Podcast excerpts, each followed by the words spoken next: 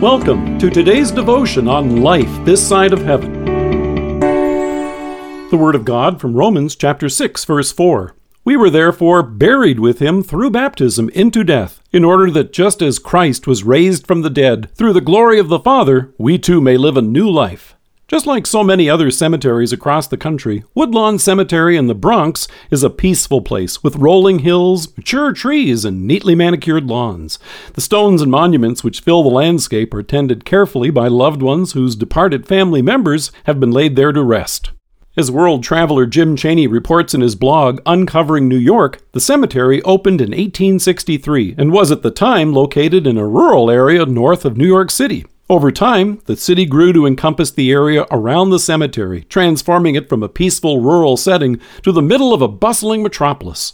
And he goes on to note Inside the 400 acre grounds of Woodlawn Cemetery, there are 300,000 people buried. These burials spanned a wide variety of times, classes, and ethnicities.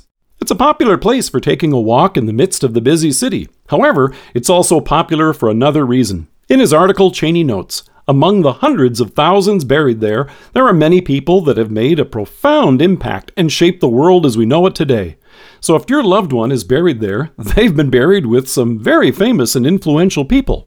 Jazz musician Miles Davis is buried there, and so is Duke Ellington. Songwriter Irving Berlin is buried there as well. Author Herman Melville, who wrote Moby Dick, is buried there. And so is Rowland Macy, the founder of the Macy's department store, and Joseph Pulitzer, after whom is named the Pulitzer Prize for Outstanding Journalism. So, what makes this such a notable place is that hundreds of thousands of average, everyday folks just like you and me have been buried with some very important, famous, and influential people.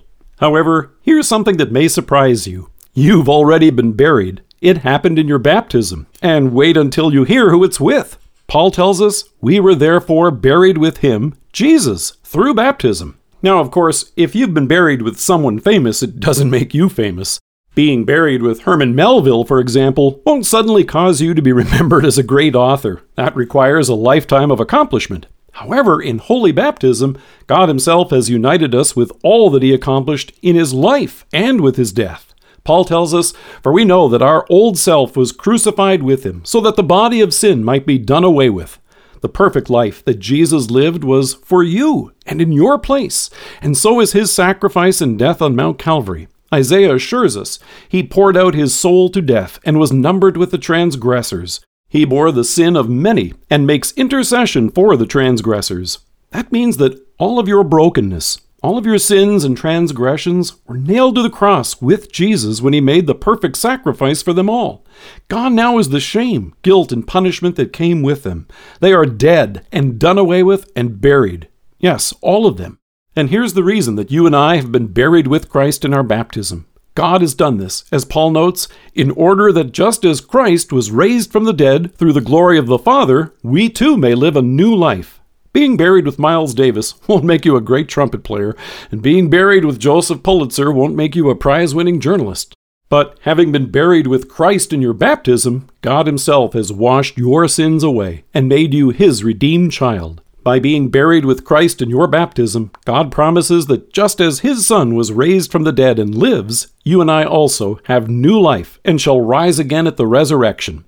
The day will come when you and I will die and be buried, and our stone may not mention that we were famous or important, but by God's grace poured out upon us in our baptism, our stone can say, Here they lay, but not for long. Let us pray. Precious Savior, thank you that having been buried with you in my baptism, I have new life this day, and shall rise from the dead at the resurrection. Amen.